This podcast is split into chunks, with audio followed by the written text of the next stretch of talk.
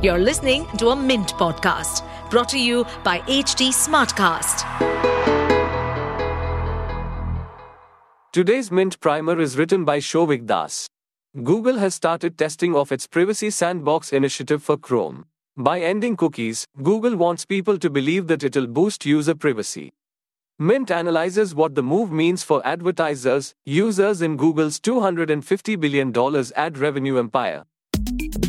Welcome to the Mint Primer podcast, your go-to source for breaking down today's major news into bite-sized Q&A chunks.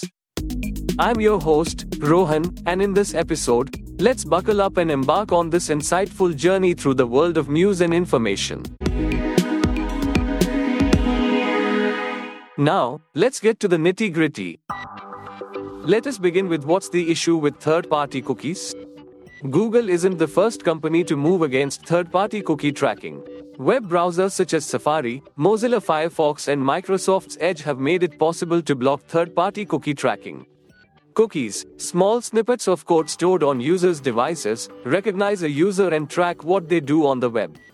This creates a digital footprint, which advertisers then use to target users with products and services.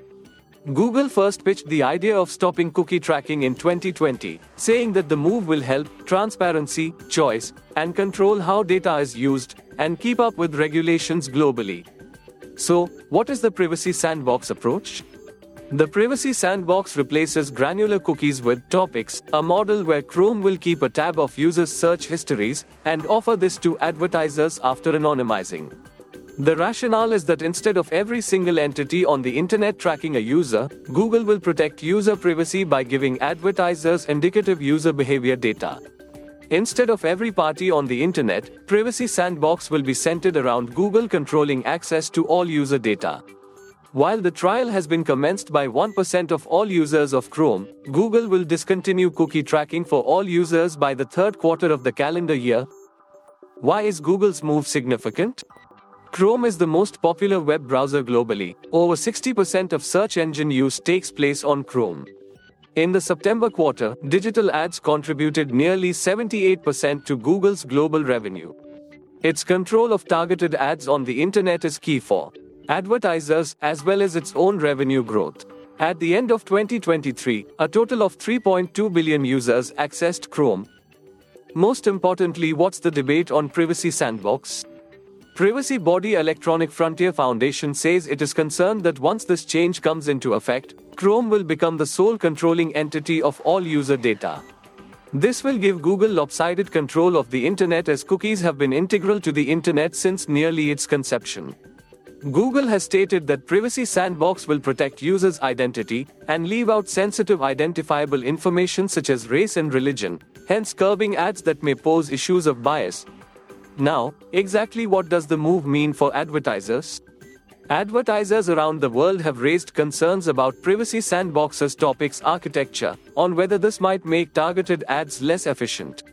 To be sure, cutting back on targeted ads could lead to a significant drop in revenues of smaller brands.